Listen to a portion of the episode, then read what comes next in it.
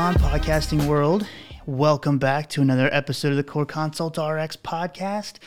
Cole is not with me today because we had to reschedule our recording day, and so in his stead, I have our longtime friend, Doctor Brian Gilbert. Brian, what's up, man? Good to have you back on the show.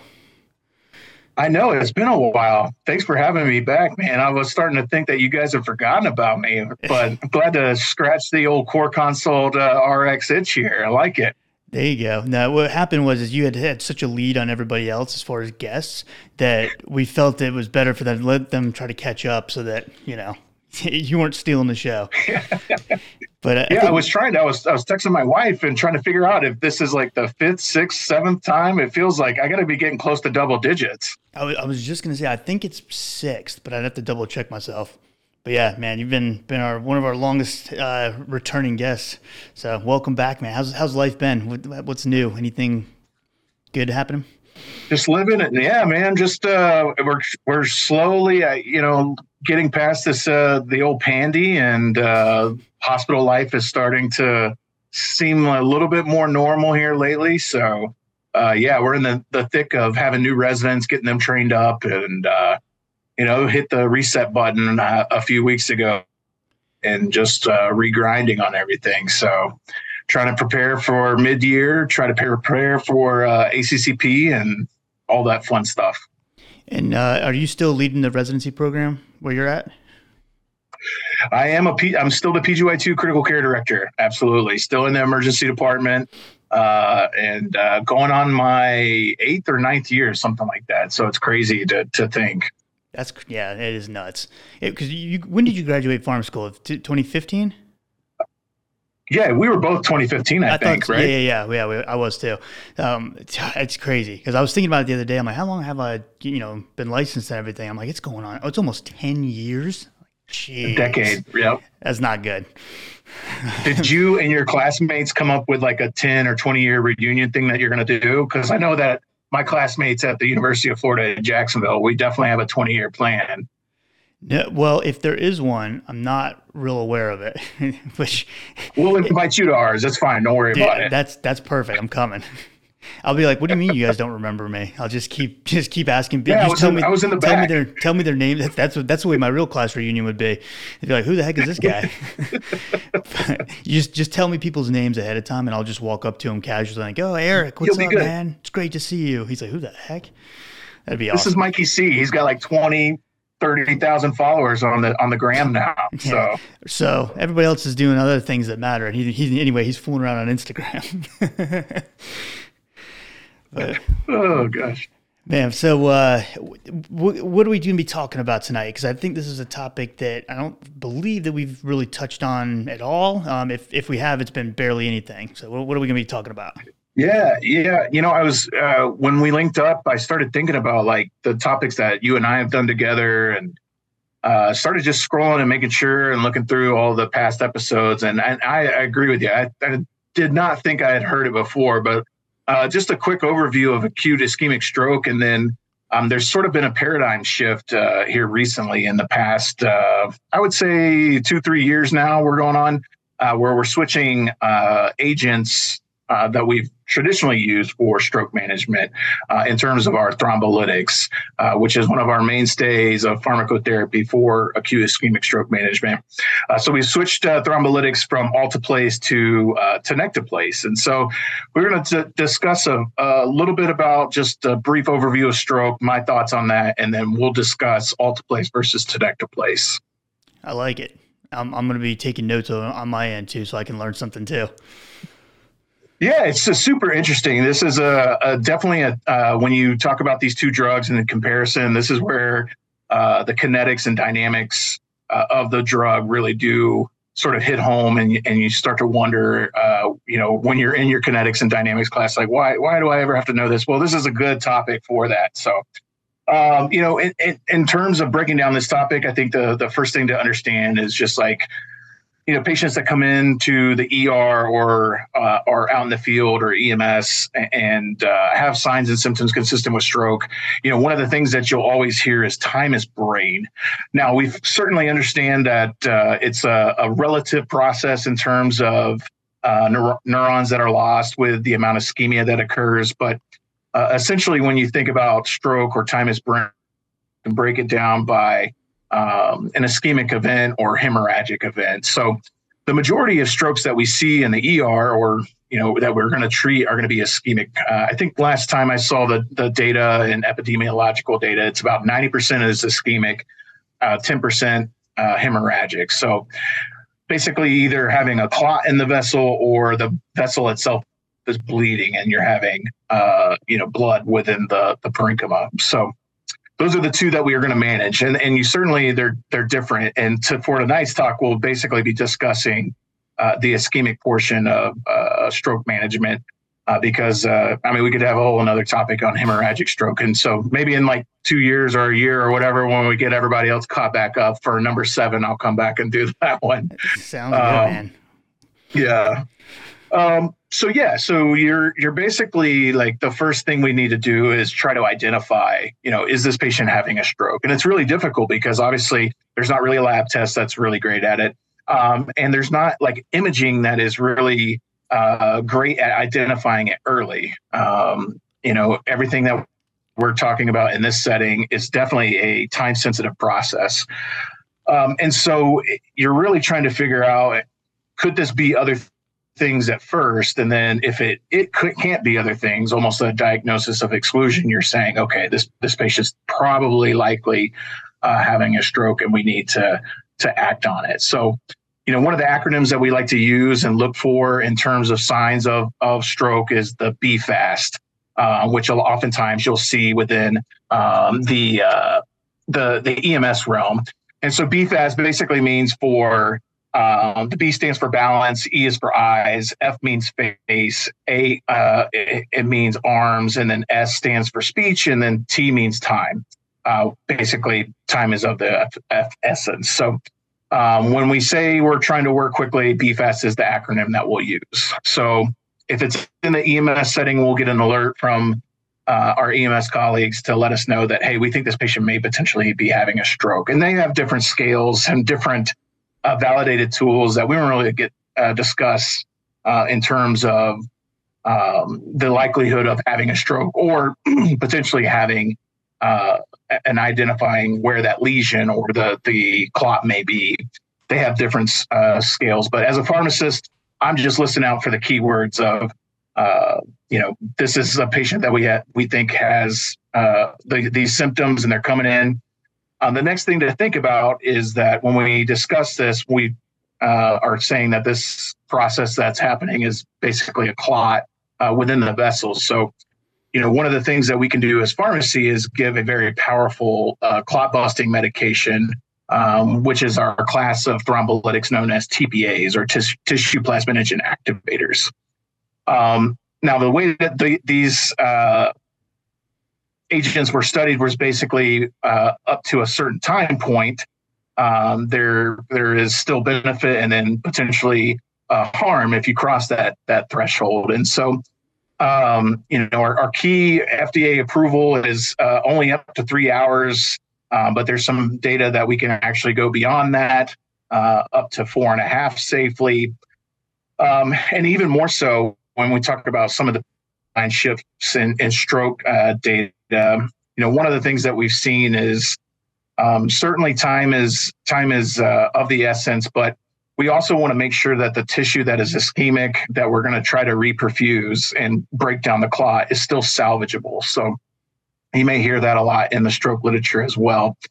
Um, so, you know, that's one big key thing to think about um, is, do we think we have salvageable tissue? And that salvageable tissue that's surrounding the ischemic area is known as the penumbra. Um, so, uh, it's a really cool, like, pet name if anybody wants to do that. Um, but, uh, yeah, so that's what we're trying to do. Once, once those neurons that are, uh, basically, uh, having that ischemic event, those, those will die. Those neurons are never going to come back, but we still have so much innervation, uh, within the neurovasculature to save, uh, other portions of the brain. And that's all we're trying to do and optimize. Um, so some things that you may consider or think about is, um, you know, these patients uh, will likely have uh, very high blood pressures at first. And it makes sense when you think about it mechanistically, because um, these patients have a clot within the vasculature and they're still trying to perfuse the area. So um, you may see some of their blood pressures uh, begin to increase. And this is all secondary to um, what's known as autoregulation or autoregulatory curves. So you may see that with other other organs, and it's definitely no different with the brain. Um, so we, we try to do that. So blood pressure management is certainly uh, something pharmacists do, and probably outside of the scope of this talk, but that's certainly something I think about as well. Um, but when we get down to the nitty gritty, you know, we think about thrombolytics as a powerful clot busting medication. Um, you know, there's certainly things that we need to consider. And as a clot busting medication, the number one thing that I want to make sure that I, I do is I want to break down that clot, but I don't want to break down so much clot that the patient's going to bleed. Um, and so the number one thing that we're going to be out with the use of these medications is going to be um, essentially bleeding, uh, and particularly bleeding into the brain. Um, and so with that, since these medications are high risk and they have the, the, Uh, capability of causing such deterior, uh, deteriorous uh, side effects, um, we have a checklist basically of, of patients that can and cannot get it. Um, and so some of those like contraindications or checklists that we use are obviously any any recent bleeding, uh, any previous history of uh, bleeding into the brain, are the patients on any uh, oral anticoagulants outpatient, um, so warfarin and factor ten A inhibitors, things like that. Um, usually exclude patients from receiving it. Um, there's some other uh, relative and absolute contraindications that, you know, again, overall stroke management's probably outside of the scope of this uh, discussion, but, um, you know, the, ultimately that's what we're trying to do is when we exclude patients from receiving these drugs, it's, it's mainly to, those are patients at highest risk for bleeding. Um, So you're all geared up, and as a pharmacist, you're ready to go. You start prepping, and there, you get the go-ahead of, all right, we're going to give thrombolytics to, to these patients. So really, the the whole core topic of this uh, of this discussion is like, which thrombolytic should I use? Uh, and that's sort of been the, the discussion that uh, major stroke centers uh, like ours and others throughout the country have been having here recently, uh, and that's. Our two options that we're going to discuss tonight is basically Alteplase, uh, which has been around uh, since the uh, mid nineties, and then uh, Tenecteplase, which uh, has been approved since, uh, I think it was early two thousand. Um, so Alteplase, which you may have heard of, or Activase, um, it's a, uh, again, the way that it's going to act is basically going to uh, bind and be your gas pedal for your endogenous T P A that you have. It's going to help uh, uh, promote clot breakdown by uh, activating plasmin uh, to plasminogen uh, and then breaking down uh, uh, fibrinogen or fibrin uh, into fibrinogen little subsets. And so um, that's also how T N K works as well. So it's it's pretty uh, pretty interesting. And so. Uh, when you have a comparison or whenever you're doing uh, these types of talks, when you think about a drug class itself or like, which one should I use?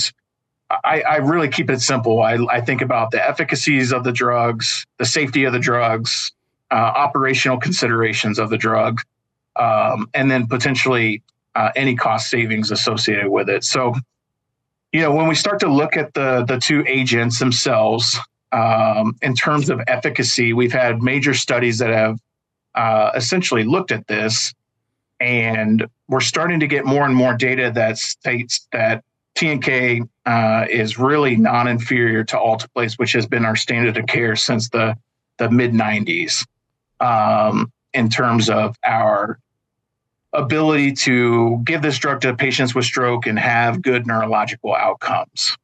Um, and why is that, right? So like, why why are that why is it non non-inferior? Um, You know, I have my, my, I certainly have some thoughts on it that's not really substantiated or has a ton of data behind it. But, um, you know, one of the things I think about uh, when comparing the drugs is the structure of the drug and the way that it's modified. So T N K um, basically has been modified to be resistant to our brake pedal in, uh, that's within our body to the thing that's going to deactivate our natural T P As. Um, and that's called your plasminogen activator inhibitors. So it's really resistant to that, your, your brake pedal, um, which is good when you have somebody that's got a big clot. You want to make sure that there's not a uh, something that's going to, you're going to give it and then it's going to deactivate. So that's one way it's, it's pretty uh, interesting. The other is that the T N K itself is very fibrin specific. So most of these patients too that are going to um, have stroke-like symptoms, uh, potentially you're going to have older clots that are very fibrin rich. And so, um, you know, giving T N K in this situation makes a lot of sense because um, it's it's going to be more specific than um, Alteplase, uh, and it's um, going to help uh, break down that, those older clots a little bit better than maybe Alteplase as well. Now, the data doesn't quite uh, show that, you know, in terms of the efficacy, in terms of uh, the good neurological outcomes, they're about the same. Um, but overall, if you were to ask me based on that, uh, based on the, the way that the drug is structured, I would want to go ahead and give uh, T N K in that case. And, and um, is, does the data not show that because they just because of the patient populations that they've selected to be more on the safe side, so to speak, or is it just it doesn't show it because they've looked at it and just it doesn't play out clinically? So selection bias certainly has its its uh, it's certainly a factor there. That's a good point. Um, now I will say like there has been superiority data in terms of like large vessel occlusions with tenecteplase, but the amount of like L V Os, as we call them, that you see within the clinical practice doesn't make up the, the majority or subset of patients that have strokes, right? So it's always, you know, that's just a minor subset. So like the totality of the data is that they're about the same, but like, yeah, if you do have a, that, that's a good point. If you do have a large vessel occlusion, uh, T N K is absolutely going to work better. And the reason being is that T N K, when when you have a very large vessel occlu- uh, occlus- occlusion uh, within the vasculature, there's more endogenous plasminogen activator inhibitor around that site, P A I, um, and those L V Os are going to be very much more fibrin specific. So it does make sense in that setting. Um, additionally, the thing that uh, we haven't really discussed yet too is the ability to go in and actually um, aspirate or, or perform a thrombectomy on the the uh, the stroke itself as well. So the thrombectomy is basically going in there and clot clot retrieving. Um, and so, you know, the combination of the two as well um, has been uh, shown to be superior uh, with thrombectomy and T N K uh, with in comparison to uh, thrombectomy and Alteplase. Um, but yeah, no, that's a good call. Good. Anytime you're looking at any of these like stroke-like data, that's certainly something to consider. Uh, is that selection bias. Well, and um, I wanted to go back real quick too, because um, you had mentioned, you know, managing the blood pressure. Um, in order to be a candidate to receive either agent, is what is the like the blood pressure cutoff? Because isn't is it still one eighty-five? Is that? Yeah, no, that's a good point. Yeah, I, I didn't know how far you wanted to. Oh, I can go down all these rabbit holes for sure. Oh man, you, you know uh, we don't blood, have any kind of rhyme or reason yeah. in this show. Uh, blood pressure management, yeah. So the, so the reason that we want to manage it when you're giving a thrombolytic. So the thing to think about is if you're having an acute ischemic stroke, we do allow uh, what we call permissive hypo, hypertension at first. But if you're going to receive a thrombolytic, uh, we do try to tightly manage those uh, blood pressures because patients that have uh, escalated blood pressures are at higher risk for the development of Uh, bleeding into the brain, and which is obviously going to be a huge risk, and we don't want to we don't want to have that. Um, so yeah, the the when you give the before you give the dose, um, either one, the blood pressure goal is one eighty-five over one ten, uh, and then afterwards for the first hour, it's going to be, um, or actually the twenty-four hours, whatever you want to do, you're going to have strict tight tight management. It's going to be uh, one eighty over one oh five. Um, so yeah, in those settings, I'm like grabbing labetalol, I V labetalol, I'm grabbing um, nicardipine drips, uh, you know, whatever I can in that situation. I try to avoid I V hydralazine just due to sporadic uh, onset. Um, there's some some pretty bad data with I V hydralazine, so I try to avoid it as much as possible. Um, but yeah, no, that's that's a good point. Um, glucose management as well. Don't want anybody that's super hyperglycemic because that's associated with poor neurological outcomes as well. Um, but yeah, um, let's see what the other things to think about. Or the other thing I was going to bring up too about the modification of the T N K itself, like the it's basically a protein and acts acts that way. So um, these really smart people, pharmacologists, have modified the the structure of it, the protein or the entire structure, to allow it to be more fibrin uh, specific, uh, to be more resistant. Uh, and the other thing about it that's interesting is that um, it also uh, has a, a longer terminal half-life. So Alteplase, the way that we give it uh, and the way that we dose it, is uh, zero point nine milligrams per kilo. Uh, we max it out at ninety, uh, uh, ninety milligrams. We give the first uh, ten percent of that dose Um, over one minute, uh, and then we give the remaining over fifty-nine minutes, but a, basically an hour. T N K, since it has a longer terminal half-life because of the modifications, is an I V push. So you actually uh, reconstitute it and then give that sucker over three seconds. Um, so obviously some some operational advantages there. Um, but, you know, one of the things that we worry about in the setting is obviously if a patient's going to bleed or if they have you know, very bad blood pressure uh, control, um, is if I have an Alteplase drip, I can kind of maybe pause that drip and try to get everything under control if I think that the patient's going to bleed, or if they just bleed spontaneously during the uh, during the infusion, I can shut it off. Whereas with like T N K, I push it, I can't get it back. So uh, certainly some things to consider and worry about in that setting as well. Hmm. So do you, is, have they looked at like data looking at comparing like more uncontrolled blood pressure versus low, lower blood pressure at baseline to see if um, the T N K has better efficacy in that lower blood pressure group? There's not been like any subgroup analysis that I've looked at that look at uh, basically patients that have chronic hypertension uh, versus those that don't. Um, but overall, the patients that have better blood pressure control when they come in Um, are going to, uh, or, you know, in an outpatient setting, are going to tend to do better uh, than the patients that don't, because those vessels become friable over time. That much shear pressure um, makes them more susceptible to uh, rupture and then bleeding later on. Um, so that's why, you know, having good outpatient management of blood pressure Um, is so crucial, and one of the risk modif- we call modifiable risk factors for the development of stroke, um, and that's being one of the, the risk factors. And the other thing to think about too, with that much, with that high of a blood pressure um, and causing all that shear pressure, it's going to cause all kinds of inflammation as well. So, um, not to sound like a, one of those like hippie guru guys, but like inflammation is just so vital to the body. Like having having all of that extra stress, cortisol, and all that is. Uh, it's just so detrimental, especially as I'm getting older too. Like everything's creaking and cracking. Like mm-hmm. so much uh, having having having my uh, my bedside NSAIDs has like just been uh, uh, vital for me. uh, but yeah, no, I mean it, it, that would be an interesting study though, Mike. I, I think, uh, and you talk about selection bias is uh, would one agent be better uh, with uh, those that don't have tight Uh, blood pressure control outpatient versus the, it'd just be would it would be so hard to randomize up front. Mm-hmm. Um, you'd have to almost do it retrospectively, but yeah. um, certainly, yeah, certainly a good good topic.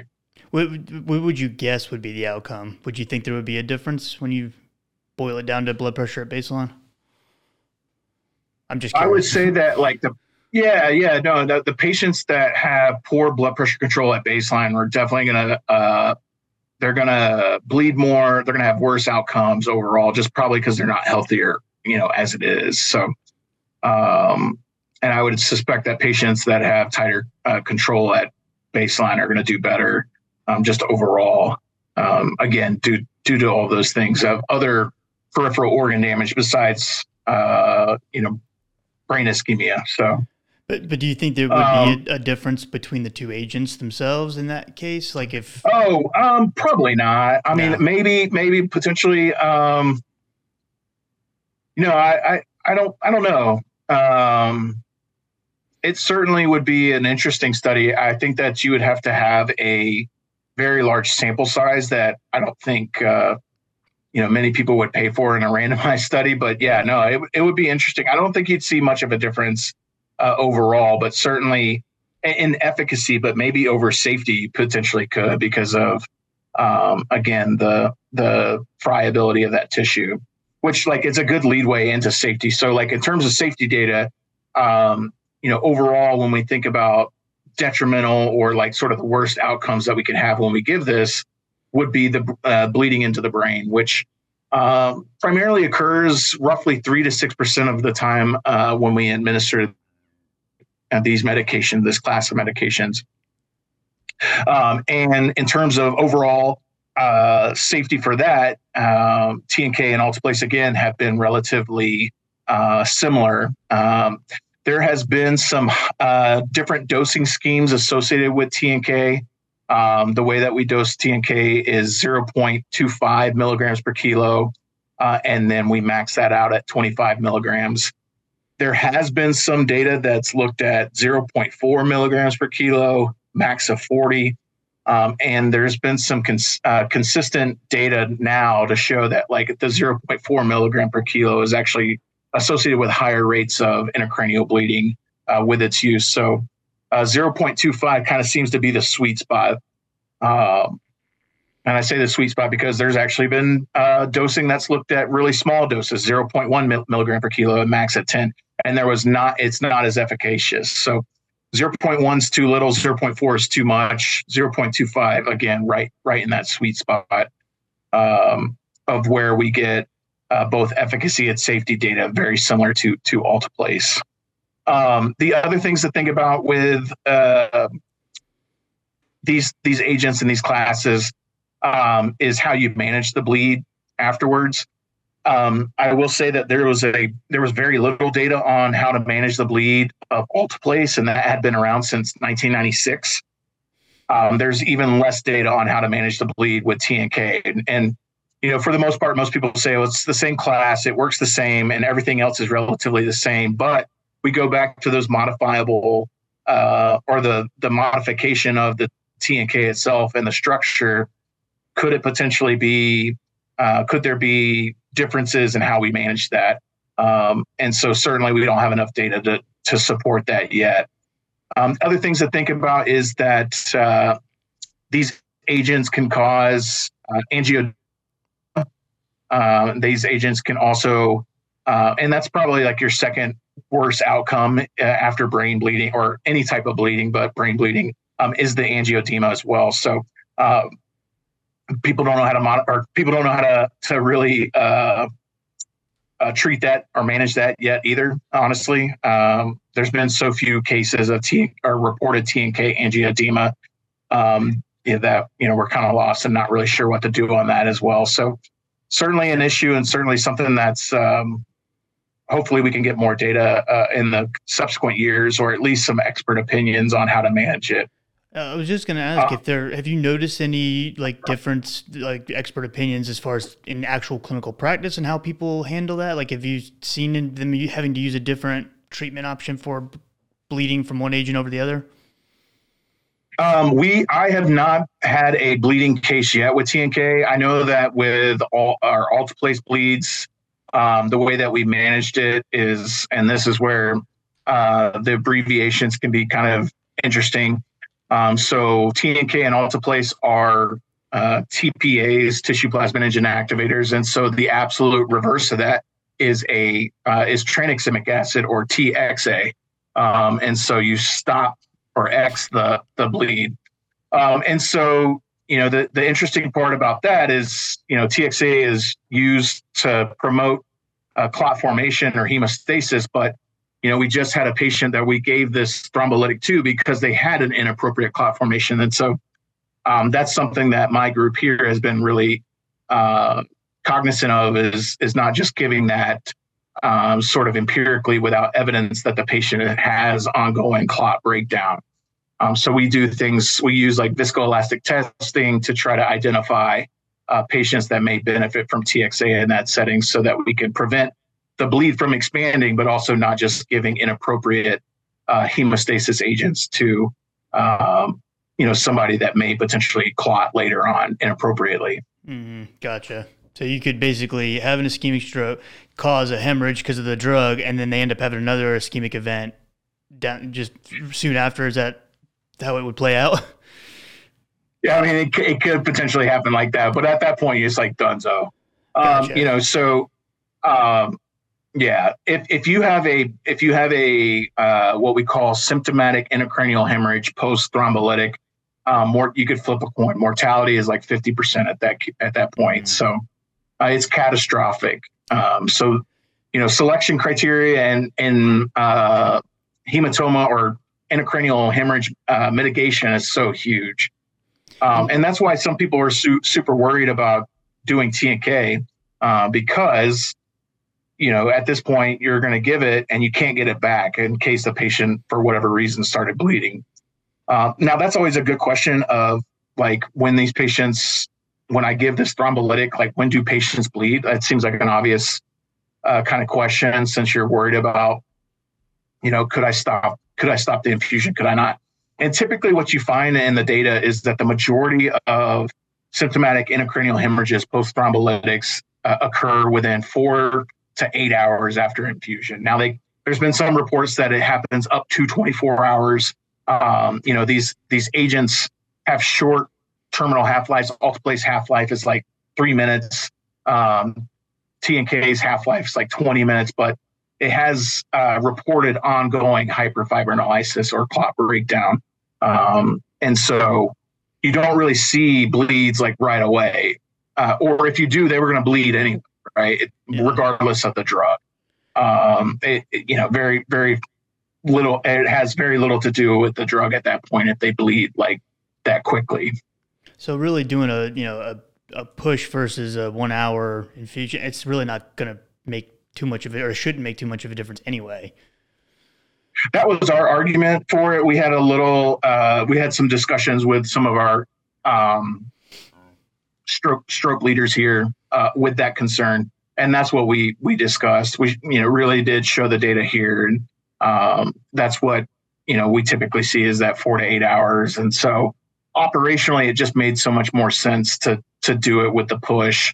Um, you know, it's, it's just, it's so much when in a busy, busy E R that's understaffed, um, like we are, like a lot of E Rs are, uh, any, any way that we become, we can become more efficient or operationally sound or lean, uh, is certainly something that, uh, many, Uh, pharmacy programs or even just stroke programs are looking to do. Uh, because again, any you know, when we start talking about like time is brain, again, uh, we you know the the longer we wait to administer or, or are uh, preventing uh, perfusion to that area, uh, neurons are dying. Yeah, that that definitely makes sense, especially like you said with the understaffing issues and things. Um, and of course, it hap- it's happening everywhere, but it definitely feels like it seems to be more prevalent with critical care, re- emergency medicine, which is, you know, just what we need. The most dire situations, we want to make sure those are the graveyard shit, the uh, the skeleton crew. Run, run yeah, I, it's it's tough, and that's you know that's certainly been a focus of, of you know again a focus of ours is trying to find those uh, operational efficiencies, and and like you said, we don't. We don't want to cut corners either. Like we're, you know, you vet all these projects to make sure that you're not going to cause harm to patients. But um, the other thing that was, so like when we looked on paper, efficacy wise, T N K is as good, if not maybe slightly better with like L V Os, obviously. Like, so the totality of evidence says that at minimum, it's no worse. Safety wise, uh, the totality of evidence says that it doesn't cause bleeds or massive Uh, A D Es or adverse drug events uh, any worse than Alteplase. Operationally, it's better. And then we hit the last kicker, which was cost. So like overall, uh, T N K was actually slightly uh, less expensive, um, which you can't really say for a lot of times when you're talking about medicine overall is that um, having a product that is maybe slightly better, safe, as safe, and operationally better, uh, being cheaper is usually not words that rumble together often in the pharmacy department. So it made a lot of sense for us to do that. Um, the interesting fact about Alteplase and uh, Tenecteplase is that they're both made by the same manufacturer, Genentech. Uh, so a lot of people are kind of not concerned, but they're just kind of waiting to see like what Genentech will do. Um, my personal opinion is that they don't really have much financial incentive to try to go for an F D A approval of stroke um, and things like that. So it's it's certainly interesting. But there's no chance that they would discontinue one of them and not the other, though. Oh, right? No. Uh, okay, I was so, going to say. Yeah, I guess I should go back to the, so safety-wise, another thing to consider, or operationally, another thing to consider is that there's not a ton of data. There's a lot of good data with t- tenecteplase in myocardial infarctions. Same thing with alteplase. There's good data with uh, myocardial infarctions. Unfortunately, not unfortunately, but like, uh, fortunately, P C I data is just that much better than than the thrombolytics. Um, but there's really not much data on the use of tenecteplase for like pulmonary embolisms.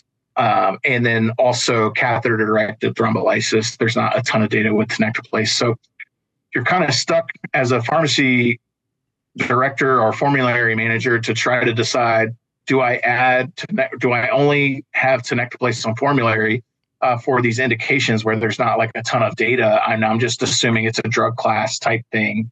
Um, or do you have uh, alteplase and tenecteplase both on formulary? Um, but then run the risk of potentially having errors with issues uh, or or with multiple agents. The other thing to think about too, I guess, safety-wise and operationally-wise, is that, and I can't believe I didn't. I should, this is why I need to write it down, man. I'm, it's all coming back to me here. Is that tenecteplase itself is only F D A approved for uh, myocardial infarction. So the box, which maybe you can put it on the gram, a, a picture of the box, actually has uh, a flip open uh, type box that has dosing for myocardial infarction. So it's like a huge red flag if you're going to be doing, and it's different than stroke. The the dosing is different than stroke. So um, the T and K box and the T and K vial actually comes in fifty milligrams, but we only go to a max of twenty-five for stroke. So one of the things we tried to do to mitigate that, to try to prevent any adverse events, is we actually removed the drug from the the box and put it into like this little built-in kit um, that has our stroke dosing and has our, um, you know, different diluents to dilute it, uh, syringes and all that, so that we could try to mitigate some of that. Um, so they, yeah, that's a huge, uh, I can't believe I almost missed that. If somebody, op, some ops director would be listening to this and be like screaming at me if I hadn't mentioned it. So Uh, but I yeah, like, it's certainly, certainly. Yeah. I like that you assume that ops directors are listening to my podcast. That's what. That's the funny part. I assume everyone's listening to your podcast at all times. I don't think so, but I, I appreciate the vote of confidence, though. Yeah, no, I mean, it's so there's there's like a, a lot of considerations, and certainly like, um, and that was one of the things that we did recently was we actually like kind of put together a cheat sheet on how to like go about transitioning from alteplase to tenecteplase and sort of all these things to think about. Um, and we were able to publish that in the uh, Neurocritical Care Society's sort of like e-newsletter um, for that reason. So people could just use it as like, again, a checklist and sort of like our, here was our, our story and here's what we went through. Um, but yeah, I would say like three years ago, you probably had about five percent, ten percent of stroke centers that were using T N K. And now, Uh, I would say it's at least fifty-fifty, if not leaning towards uh, T N K use. Are there some, you know, clinicians or clinic, or, you know, or centers or what have you that are still completely anti, you know, using T N K? Or and if and if so, like, what are their arguments for that position? Yeah, that's a good question. Um, I don't know if anyone's like anti it. Maybe they're anti it because here's another operational thing I didn't even, I was thinking about. I've I've kind of just been very pro T N K that I uh, have kind of like not really talked about alteplase itself. um, alteplase, since it is F D A approved for uh, stroke symptoms up to three hours, allows, Genentech has a, a program that allows you to essentially pre-mix the drug. And if you do not use the drug, they'll replace it for you because they're, you know, again, time is, time is brain. Mm. Um, but since T N K is not F D A approved, um, you cannot pre-mix it. However, so that may be somebody's argument is that I can't pre-mix it. However, the fact that you're, the reconstitution time takes like three minutes total and then you push it and you're done. Um, yeah. So that sort of seems like it's a mitigating factor. There's been some people that have been, um, you know, and up until recently, there was not a ton of data of uh, T N K use for, uh, I would I would say, minor strokes, stroke mimics, in case, you know, in case you gave it to the wrong people, like, would it still cause harm? Um, and then basically non-L V O strokes. So um, there were some people that were maybe having that discussion about, should we give it to all strokes? Should we just give it to L V O strokes? Um, there's the operational considerations, the safety issues, obviously, in terms of not necessarily the drug A D Es, but um, the potential to cause harm with multiple formulary uh, issues. Um, but like overall, I don't, I don't, those are kind of weak arguments, in my opinion. I think that there's plenty of data to, to really, and if you have a good pharmacy department to mitigate some of these things and, and um, some of these potential errors, uh, I don't really know if there's a great argument against it, um, especially coming from the same manufacturer. It's not even like you could say, oh, I like this one because I have a financial conflict of interest. They they both come from the same company. Yeah, yeah that's, that's, that's a good point.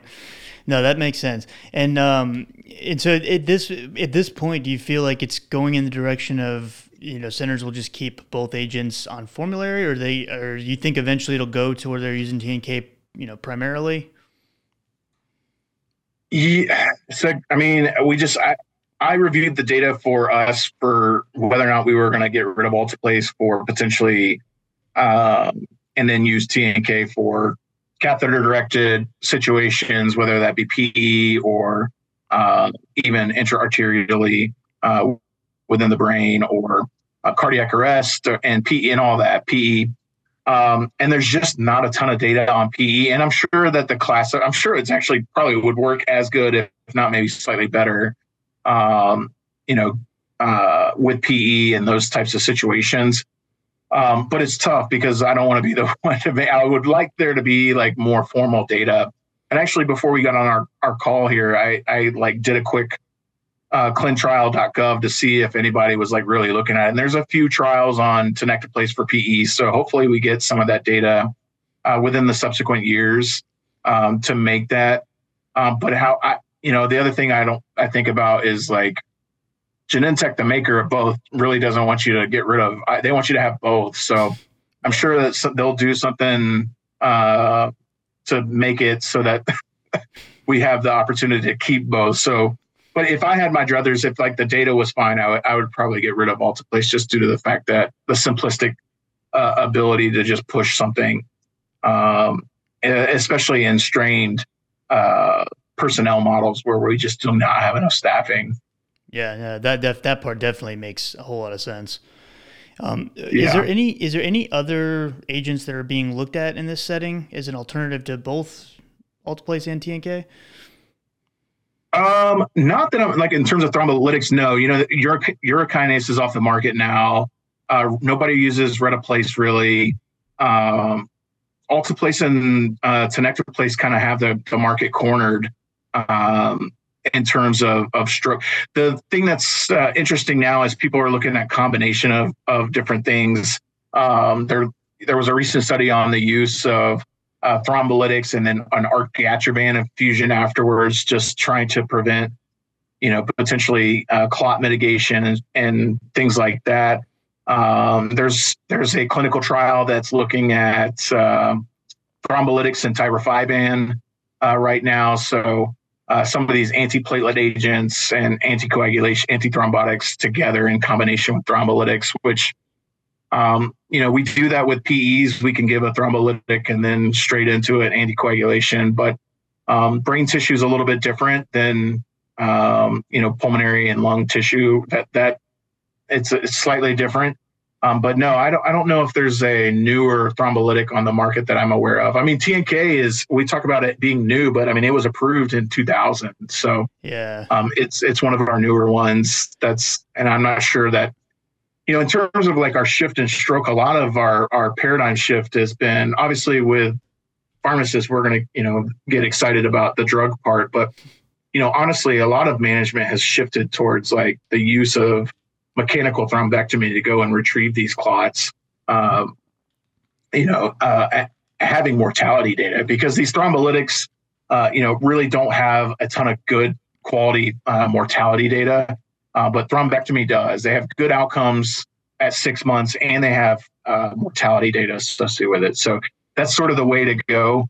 Um, but certainly uh, these thrombolytics can act as an adju- adjunct to a lot of these. And then potentially, if you don't have a patient that's a thrombectomy candidate, these agents may potentially uh, have a good role in, in quality of life and things like that. But did, yeah, did I'm not, I, I haven't seen anything that's I'm aware of that maybe there's another agent out there. I mean, we have, honestly, like you have a fairly safe agent with Tenecteplase. It works efficaciously. I mean, and you can push it. So operate like it has all, it checks all the box. So it, I think we may have the ideal agent. We just need to make sure we're giving it to the appropriate patients. Gotcha. And is thrombectomy, is that associated with like a less bleed risk or less adverse outcome in general compared to using thrombolytics? So it just depends. Yeah, it just depends. I mean, honestly, we do both. We'll give uh, thrombolytics and then also give uh, what the patient will go in for thrombectomy. So that one's a little bit different, um, as it's it's kind of like when you talk about like surgical techniques, it's it's really technique dependent, and it really is going to be uh, interventionalist dependent. You know how good they are. I don't want to like throw them under the bus because like I got you, you know yeah. I'm I'm not having to actually go in there and get it. But yeah, right, no, right. it's it's uh, if you you know put the best of the best in the world, like it's certainly um, it's certainly going to it's just it's just going to be dependent upon. Um, the interventionalist performing it. The other thing I think that makes a lot of difference too is the type of clot you're dealing with. Um, and you'll read in their reports, like after they've done a thrombectomy, then they've got a thrombo and they've gotten a thrombolytic like T N K, they'll, they'll call it passes, basically how many times they've gone through and trying to like grab it. Um, and, you know, sometimes you'll read that the patient, um, as soon as they essentially touched it, it aspirated or broke apart and completely, which to me means that it was a very loose space clot. There was maybe a little bit of fibrin that uh, got broken down and the clot just kind of dissolved, um, which is perfect. That's like the kind of uh, clot that, you know, if you're going to have a stroke, that's perfect. That's kind of what you want, is for it to dissolve and, and then allow for perfusion to the area. But sometimes you read that, you know, they touch it and it's super dense, which maybe means it's an older clot. So maybe it's coming from Uh, that left atrial appendage for, and when we're having AFib, uh, and sort of calcified and just like an old shitty clot that just like isn't going to really respond to the drug. And so they have to go in there and grab it. Um, so in terms of the rate of bleeding, I mean, a, a good interventionalist, uh, it can be, you know, excellent outcomes. Um, at that point, you have to really, you really do worry about blood pressure management. And so if they're able to get the entire clot and get reperfusion all the way, sometimes they'll try to shift that um, blood pressure curve lower. So they'll have really tight blood pressure goals. Whereas if they're not able to get the full clot, um, you know, they'll have a little, little bit higher blood pressure goals so that uh, you can use that area. So a lot of those things are dependent upon the, like the, the overall like outcomes of the patient. Gotcha. So a lot of confounders. Gotcha. Um, this is kind of a little bit off topic, but just, and, and it may be a stupid question, but um, you mentioned like watching for hypoglycemia kind of going into the um, the process of giving th- um, thrombolytics, but is it something where if the patient comes in with uncontrolled diabetes in general, is there any kind of like protocol for hyperglycemia at onset? So both. So hypoglycemia, the, one of the reasons we really try to assess for that is that it can... Uh, it can act as what we call a stroke mimic. Mm-hmm. Uh, it's the signs and symptoms of hypoglycemia really do mimic uh, the signs and symptoms of stroke.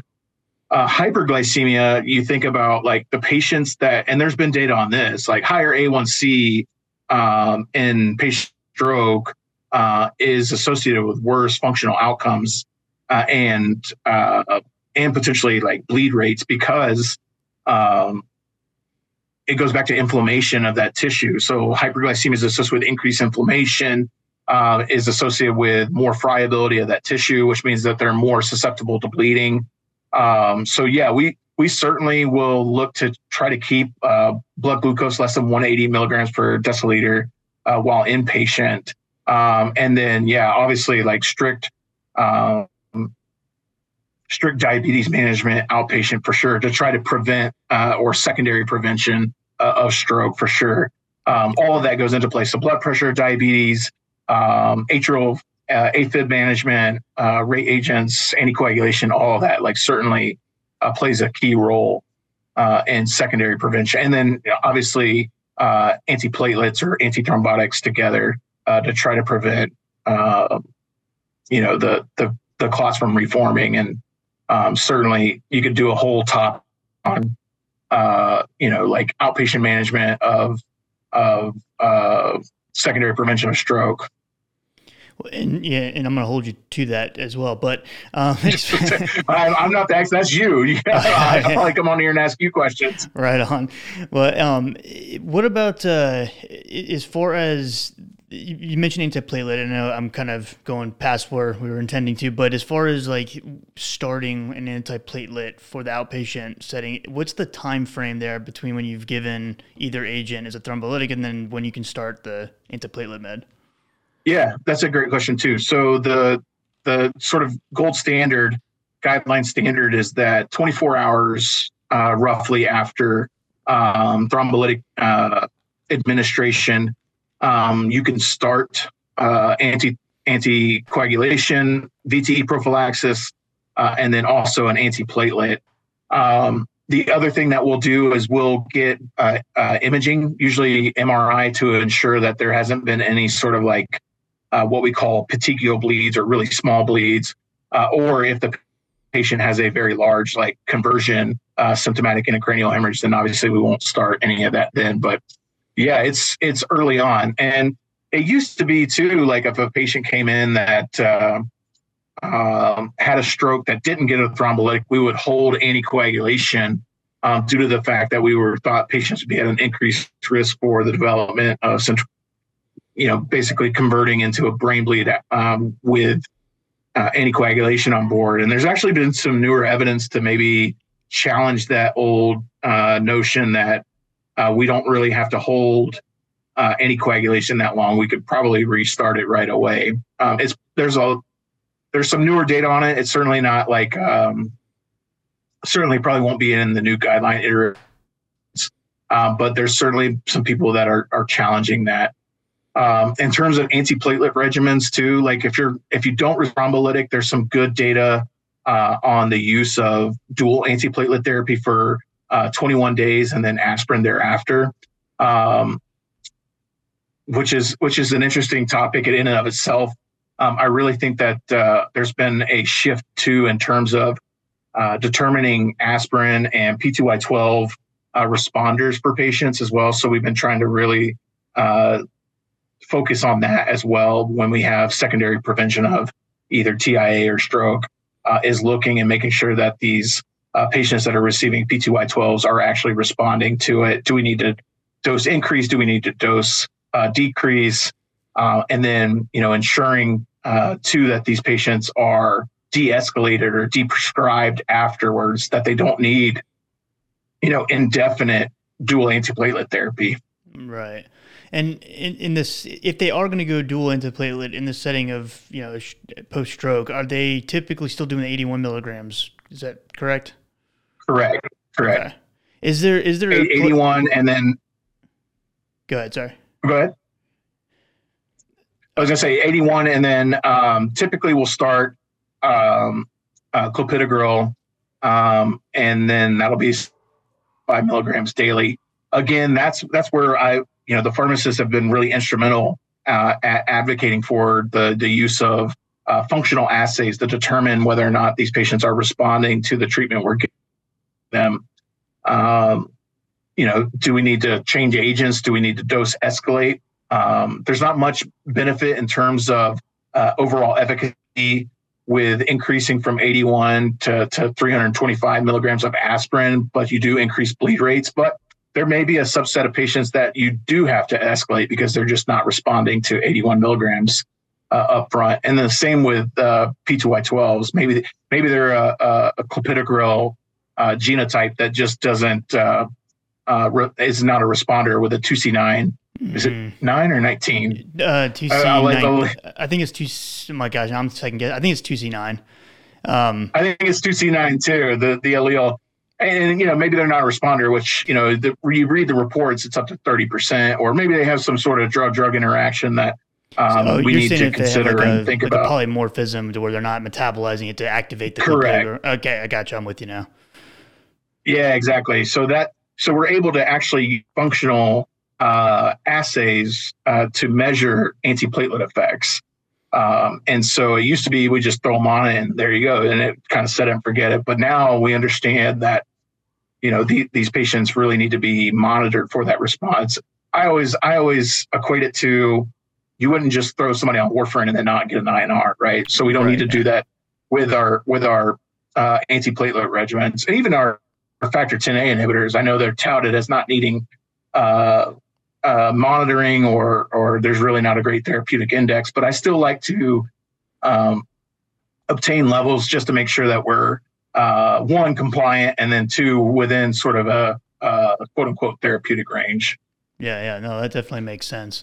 Um, and it is two C nineteen, by the way. I just just Googled oh. to make sure. Yeah, I was like, oh, great. Of course we guessed wrong. We're both fired. Yep, that's it. We can edit it out. Edit okay. that. Cut that. Cut that. Cut that. No, that's that's too much work. You know, I don't edit. But no, that, that that's that's awesome, man. That, I, that's a great re, like review of both agents, and I, I think uh, I, I think that's super super helpful. But I, we definitely. I don't want to take up too much of your time because I know uh, if I keep uh, if I keep taking the risk of, of taking up your time, you're going to get a call and have to leave in the middle of it. So uh, yeah, fortunately, I have my resident with me tonight. He's oh, he's perfect. Kind of taking the reins. Yeah, he's doing everything tonight. I'm I'm just kind of playing backup right now, which okay uh, doesn't on. happen too too often. So, but no, I, it's been great to come on. I mean, I could talk about this stuff all day certainly, and uh, uh, when you post it on the gram, I'll try to uh, make sure I keep an eye on the comments too to make. If uh, anyone has any questions, and all, I'm sure that every student that is now a pharmacist that's taken the Naplex is like screaming at us that it's two C nineteen, it's two C nineteen. Yeah. Idiots, idiots! I can't believe you guys idiots. Didn't know that. We're like, ah, that's that's the word. That's the, like my ultimate thing that drives me crazy. I mean, I on one hand, I'm glad when my students, whether it's my P A students or PharmD students, will stump me because then it helps me know where I have holes in my game. But man, and does it bother me deep down? I'll I'll think about it for like a week. I'm like, you idiot! You don't deserve oh, really? PharmD. Man, we. No, no. I love I love the consults when you send it my way. I love it. I love it. I love it. No, man. No, and, and it's, we're like, that was crazy. We had we just had that text from somebody that was texting oh, us like yeah, a year ago. That's right. That, that was uh, had a really yeah. cool outcome. That was. That was awesome. Yeah, I forgot like, that was one of my one of your students. students. That was yeah, really yeah. cool. She's uh, doing infectious yeah. disease now. And yeah, I kind of forgot about that, to be honest, because it was over a year. And they're like, patient's doing great. I was like, heck yeah. Yeah, that was I, dope. I said, I, I, we, we did it, a k a. Brian. I'm just the connector. No, that's great. No, that's super awesome. I, I just remember driving home once, like we were coming from like a fourth of July party or something, and you were like, my students have a question. Put me on they, speakerphone. I was like, they thought that was hilarious, man, because we call, I called you like in the middle of class, and I just had you on speakerphone, like in the classroom, and you're like, "Yeah, what do you guys want to know?" We just went over fluids. Yeah, I'm, I'm yeah, driving. Yeah. yeah, let's do it. That was awesome. Yeah, they were all cracking up about that. But no, man, you're it's my been great. Yellow guy. Yeah, absolutely. Just know, so, know somebody, and and somebody I trust too, because that's I know yeah. I know I know lots of people I could ask, but I need to know I'm getting the good the good info. But, uh, man, we'll, we're going to definitely have to have you back on and, and go over like hemorrhagic stroke or something, because that would be awesome to kind of go. Yeah, that's, through that yeah, process. I mean, I, I certainly, uh, I can talk that and anticoagulation reversal. That's, a, those are kind of where I've, I've ended up being my niche in the, in the pharmacy world, uh, is all the coagulation stuff. So certainly that'd be awesome. I'd be love, I would love to, uh, get your thoughts as we move forward too on these factor eleven inhibitors. It's certainly like, going to be something that I'm worried about. It keeps me up at night when I think about patients coming in bleeding. So, yeah, good old good, good old patients coming in bleeding. Always the yeah. best case. yeah, man. Well, thanks I, for I having really, me, man. Of course, man. I really, really appreciate your time, and uh, always a pleasure to have you on. And I'm sure uh, we'll, we'll we'll have you on for your tenth episode, and you know, I'm sure at some point. So keep on doing what you do, man, and we'll uh, we'll we'll uh, we'll keep in touch and appreciate it. Absolutely, and, man. Then thank you guys for listening. I uh, hope that was uh, enjoyable. And if you guys have any questions for Brian, make sure you hit him up on, on social media or LinkedIn or something like that. Um, he's a great guy and a super, super talented pharmacist and, and very good uh, educator as well. So um, make sure you uh, keep following, keep tabs on him, follow him. He gets published, I feel like, every other week. So lots of good stuff coming from him. Um, and then for those of you who want more traditional style lectures instead of the kind of, you know, me going off script on the podcast, um, check out Patreon. I have all the pharmacotherapy lectures that I do for my P A students, uh, as well as the slide sets you can download and all that. So um, lots of good stuff over there for what I like to think is a reasonable price of like three dollars a month. Um, but uh, if you guys have any questions for me or for Cole, uh, make sure you email us. You can send us a text. You can uh, hit us up on social media, whatever's convenient for you, and we'll do our best to get back to you. Thank you all so much for sticking with us and for continuing to listen. We'll see you guys in the next episode. Have a good night.